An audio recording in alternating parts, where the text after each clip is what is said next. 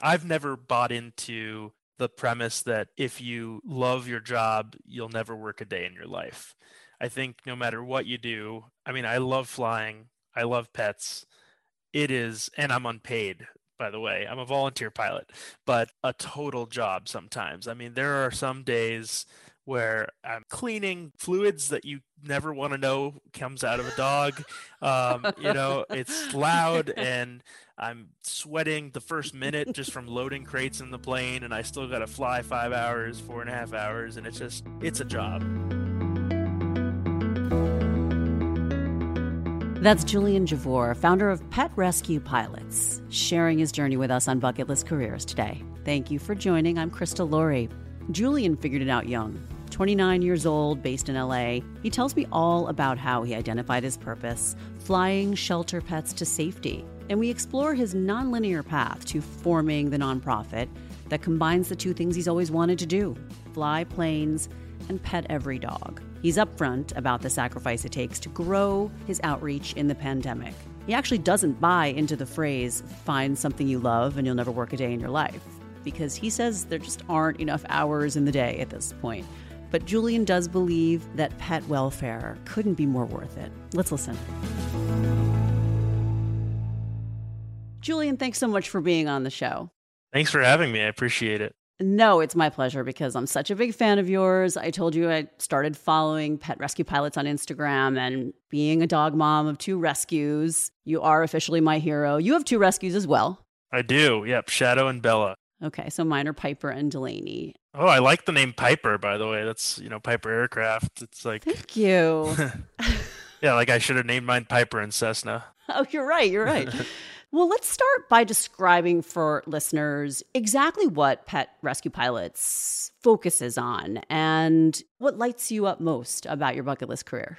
Yeah, so Pet Rescue Pilots is an organization that I founded that's devoted to rescue by relocation, which means that we are transporting pets out of overcrowded high kill shelters in typically overburdened uh, population states like California, New Mexico, Texas, and we move them to areas where they're not dealing with the same overcrowding in their shelters, that there's lots of waiting adopters and uh, fosters and such. So that is the name of the game for us. And what are some of the states you fly to the most to do the rescues?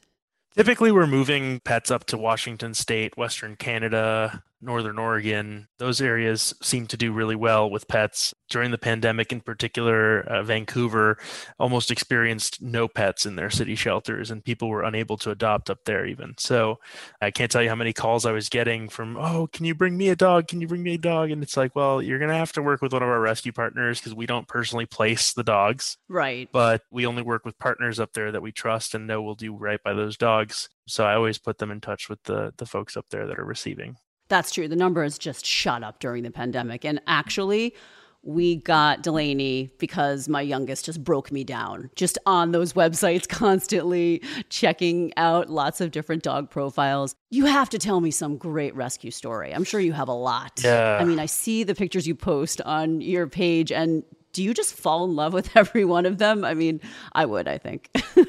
yeah, definitely. It's, you know, it's a tough situation when you love the dogs. Right. not to take them all home.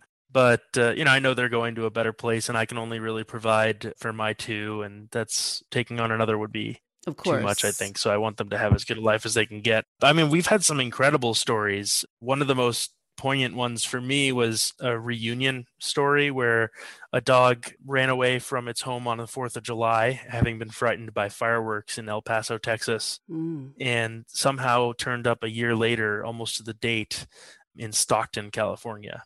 And got a message from Debbie Newton with Rescue 209 that actually ended up being the start of this incredible rescue relationship that she and I have. She's our primary sending partner. So she's always kind of got a pipeline of pets coming out of Central Valley shelters that she's getting ready for transport. And we place them together up there. So, I mean, without Spike and his reunion story, I never would have met Debbie. So, in a way, that was a huge blessing, but also to be able to reunite this small little poodle who really God only knows how this dog survived a year and got 800 miles away if only we could be in his shoes. Aww. but reuniting him with the little kid who was obviously devastated when he ran away and his mom and it was just really nice. I'm sure. Let's rewind for a bit because you are on this show because we want to learn more about your journey right? And i know that you've always loved planes you told me that and you've always loved dogs but you didn't put those two together if you will until the last several years. So how did that happen? Walk us through that you know, I finally got the opportunity to pursue flying, which had I had it my way, I probably would have been the kid that solos at the age of 17, is licensed by 18, and probably at the airlines already. But life is what happens when we're busy making other plans. So it didn't go that way. Finally, at the age of 24, I did get to start pursuing my flying career. And I very quickly rose through the ranks up to a commercial multi engine pilot I just absolutely loved it as much as I knew I always would. And I'm I'm a total av nerd, is what we call it. Av nerd, av geek. It's everything aviation. You know, behind me in my office, you can see just pictures of planes. Oh, you're passionate. Come yes, on, there's nothing a, nerdy passion. about that. Um, and once I got that commercial rating, I wanted to add some gravitas to what I was doing. I've always been really passionate about volunteer and philanthropy, and yeah. So I thought, well, why can't I volunteer my services as a pilot? You know, and, and have a mission associated with what I'm doing and a purpose and do some good with it if I'm already going to be wanting to fly. So I started looking at options and flying pets became something that was like, oh, you should try this. And I'm like, you're kidding. You can fly pets. And I never looked back. But what was the impetus for that? How did you put those two together? Was it a moment or was it just sort of an evolution?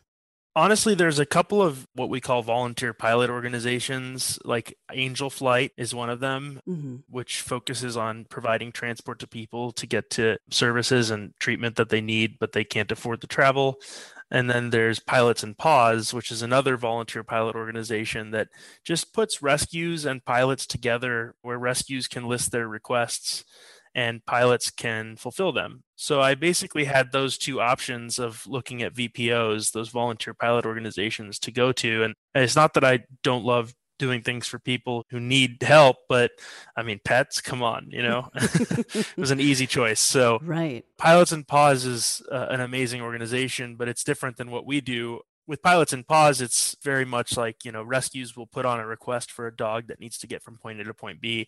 Oftentimes it's a dog that's been adopted remotely that needs to get from fresno to los angeles or from bakersfield to napa or whatever it might be. That's about the range of what these posts on pilots and paws are. Mm-hmm. they're always one or two dogs and then through building relationships flying those trips is when I really got the 30,000 foot view on rescue. And I realized that there's a much greater mission here, which is that euthanization in the United States, we, we euthanize a million plus dogs and cats a year across the country, but it's very geographic in nature that several states account for half of those euthanizations, California being one of those states. So that's how it morphed.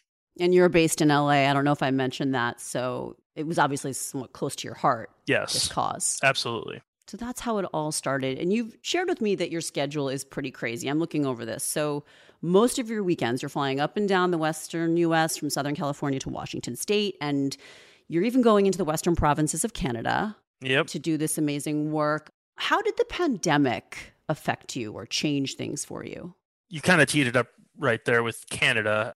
Crossing the border became a much more difficult task anytime you're crossing the border as a general aviation pilot in your own aircraft, it's quite a bit of work associated with it. But then on top of that, to deal with border restrictions, every customs entity kind of had a different stance on whether rescue transport was considered essential or not. Mm-hmm. It was not very linear across all of the the different organizations like Calgary, Vancouver, Victoria, all these different airports we fly into in Canada. And then, you know, you get custom agents that just absolutely love animals. And then you get some that are just like, why are we letting this guy in? So we kind of steered away from Canada starting in the midsummer of 2020. And we only did one flight up to Vancouver and one flight up to Victoria since then. Okay we have our first like going back up to canada this year coming up on may 1st actually when i'll be traveling with uh, a lot of people probably know this name zach Skow of marley's mutts. I have heard that name. Yeah he's incredible. He's the founder of Pawsitive Change which is a, a prison training program and rehabilitation program for both dogs and inmates He's a great guy. He's a brother from another mother. And we created a partnership to help dogs from here get up to Victoria with the SPCA International and a, a couple of groups up there. So it's exciting to get started on that this year. Let's talk about what other impact the pandemic had because you said we in terms of your organization, yeah. which I think was formed in 2019. So, how many are you? And did the pandemic slow down your growth a little bit in terms of adding a network of pilots? Yeah, absolutely. How are you navigating that? So, we and when I say we, I am referring to our organization. We're very small. We're myself and two others that help basically with the administrative and fundraising. But yeah, for the most part, it's really me. You know, I'm doing all the it's you and your plane. exactly. It's all the logistics, the dispatch, the planning, and the loading, the unloading. I like to say I'm dispatch, logistics, loadmaster, pilot, flight attendant. You know, I do it all. Yeah, many hats. But we definitely wanted to get involved in humane education that was kind of part of the reason that I even started Pet Rescue Pilots to begin with, because up until the very bitter end of 2019, I was flying out of pocket myself on the weekends that I could afford to do it. And obviously, I was limited by that factor, but I still was happy to do it when I could. And people started asking me, you know, where can we send donations? And it's like, well, I'm not a nonprofit, so you can't that was part of why I started it. But the main thing was I got all these inspirational messages from parents out there that were saying, like, I follow your page with my kids and we absolutely love seeing what you do. It's so inspiring. It's amazing. Thank you. And I was like, wow, yeah, I can imagine for kids, you know, anywhere from kindergarten through fifth grade, seeing a young guy flying a plane with dogs out of overcrowded areas is like probably very heroic and cool and aspirational. So totally inspiring. Absolutely. I did show my 12 year old your page and she's like in love with you, but that's beside the point. Yeah. That's very sweet.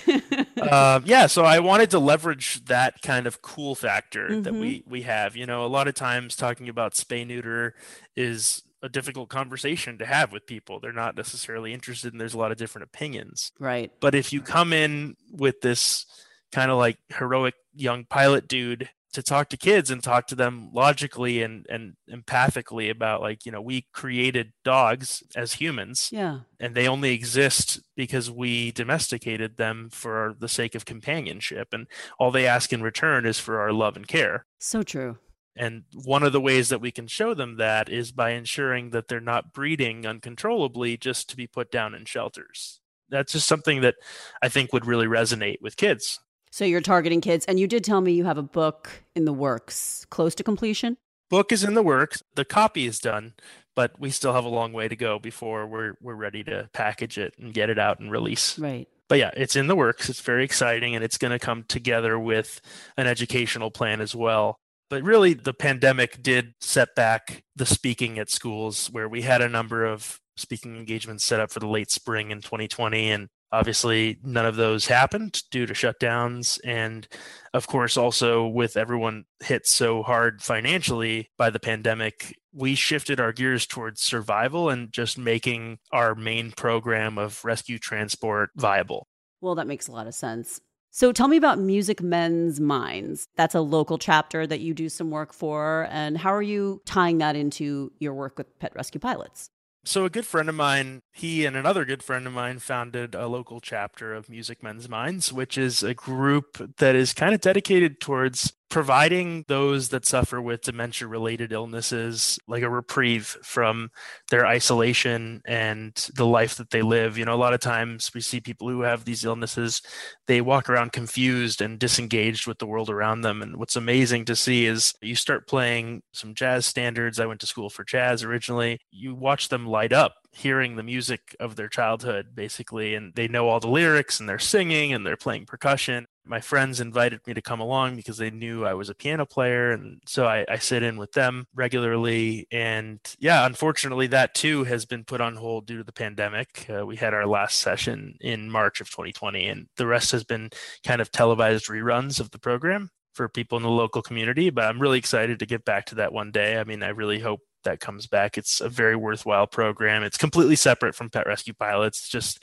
one of the things I like to do for volunteer in my local community. Right. Well, it fits in with your theme, right? yeah, I mean, you are definitely devoting a lot of your time to others, and it's obviously admirable. But we can learn from your journey so far. I mean, obviously, Pet Rescue Pilots is somewhat new, and there's so much more to come from you. As far as our listeners, what words of wisdom can you share? People are searching for a rewarding gig that taps into their talents. You've done that. So, do you think you can give us some actionable steps on finding your authentic self and making it your job? For me, what happened was I had a job that kept me very busy, and that's fine. But I was seeking fulfillment in my life. That's, that's what I've always wanted to do through volunteer. And honestly, you know, I I broke my back in 2013. I suffered a very traumatic brain injury. It was a terrible accident that happened. Yeah, I'm sorry. Non-drinking related, nothing like that. Just it was one of those things as you know, like I don't have time for partying ever, so it's not like that was part of it. right. Yeah. Based on what you're telling me, it doesn't sound like it was related to that. Yeah. Yeah, and I started to realize like there's got to be more here to life than just, you know, the job and the money and everything and I got really involved in philanthropy and volunteering through that. Mm-hmm. I found that it really kind of eased my anxiety and it just made me happy but it came at a sacrifice. You know, I had to sacrifice free time and leisure to do that.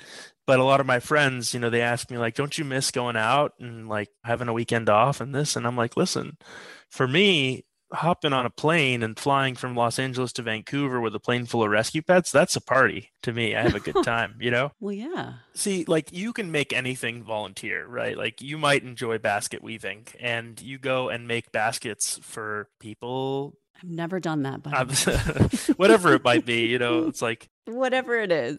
If people in general were to find a way to do good with the things they love doing, the world would be a better place. I say that all the time. 100% that is what happened in my case. I just simply loved doing things. I loved flying. I loved animals, and they came together in this way. And I'm just having a blast helping these pets find forever homes. But the other thing is, you know, don't let fear play a role in you not doing something. I know that's very difficult to say, but people will appreciate passion. You could be passionate about any cause. And if someone sees that passion in you, you can inspire them to feel with you. That's so true. I think fear of failure, once you let that go, you're free to do and try whatever it is. Yeah, I was certainly terrified when I first took the leap of faith to start Pet Rescue Pilots. What were you afraid of? And how did you overcome it? I knew that it was going to be a substantial investment of resources and time and how am i going to convey to people what it is that we're doing are they going to find value in what i do are people even going to donate you know and the craziest feeling was having my nonprofit status and receiving our first donated dollar. Oh, I'm sure. Through, you know, social media or PayPal. It was just like, wow. Such a moment. Oh my gosh. Like just the feeling of like other people are seeing value in what I'm doing and are contributing to our mission and helping us complete it. That's so cool. It just really feels like a team effort. It's very, very humbling and amazing. And you probably didn't even dream that you would reach what do you have now? Like 40,000 follower. I mean, it's substantial. Yeah, I'm at just just hit 50,000 50. followers yesterday, which is crazy to me. That's incredible. Um it's just social media has never been something that I paid a lot of attention to, but it just with very little, you know, you just post these pictures and it kind of takes care of itself. I've never bought into the premise that if you love your job, you'll never work a day in your life. I think no matter what you do, I mean, I love flying, I love pets. It is, and I'm unpaid, by the way. I'm a volunteer pilot, but all volunteer. Right. It is a total job sometimes. I mean, there are some days where I'm cleaning fluids that you never want to know comes out of a dog. Um, you know, it's loud and I'm sweating at the first minute just from loading crates in the plane and I still got to fly five hours, four and a half hours. And it's just, it's a job, you know? Those are days when you're working. Those are days when you're Even working. though you love the job. I get what you're saying completely. And just don't read into that too much because no matter what they tell you, everything you do, if you do it for work, it becomes a job at some point but it doesn't mean that you can't love doing it. Ah, there you go. Yeah, I mean, that's honest. And I think you're right. If you're going to throw yourself into something, especially a new project like this, you're going to have to expect that the hard work has to be there and there are going to be tough days. Yeah, I mean, just today, actually, before we got on this podcast, I was spinning in circles, not physically, but in my head, wondering how I'm going to get everything I need to get done today done. And that's just, you know, between my day job and pet rescue pilots, the demand is just out of control sometimes. And you just got to do what you got to do. Yeah. What you're doing is just amazing work. So we're lucky to have you helping these pets. Tell us where people can find Pet Rescue Pilots, of course, on social media. So, social media on Instagram and on Facebook, we're searchable as Pet Rescue Pilots with an S at the end. We did talk briefly yesterday about why that name is pluralized. Why is it pilots if it's only me flying right now?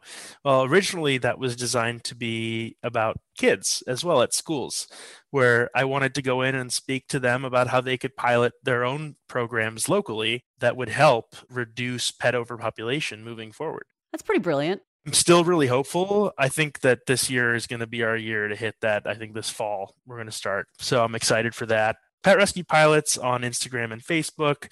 Our website is petrescuepilots.org and would definitely love a visit. I would definitely love to say hi to anyone. You know, I'm very responsive to direct messages on my own page. That's cool. What about Twitter? Are you a Twitter guy or not so much? We're not really on Twitter. We just got a TikTok, Pet Rescue Pilots TikTok. I'm telling you, that's the way to go. I've been told I have I to know. start doing that. And, you know, it's like my 18 year old daughter does TikTok. What am I going to do? But I think we're all kind of trending towards that. It's another platform to utilize, right? Yeah, it's a lot of fun, actually. I've played around with it a little bit. Uh oh. I'm going to have to go check it out. There's some really creative things you can do. Julian, this was so great to have you on the show. I really appreciate your time and thanks for everything that you're doing for the pet community. Let's stay in touch. Maybe we'll do a follow up episode down the road. Absolutely. Would love to.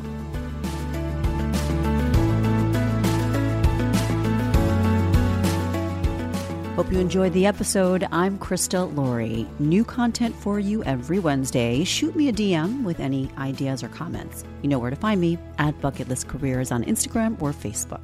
Thank you for listening.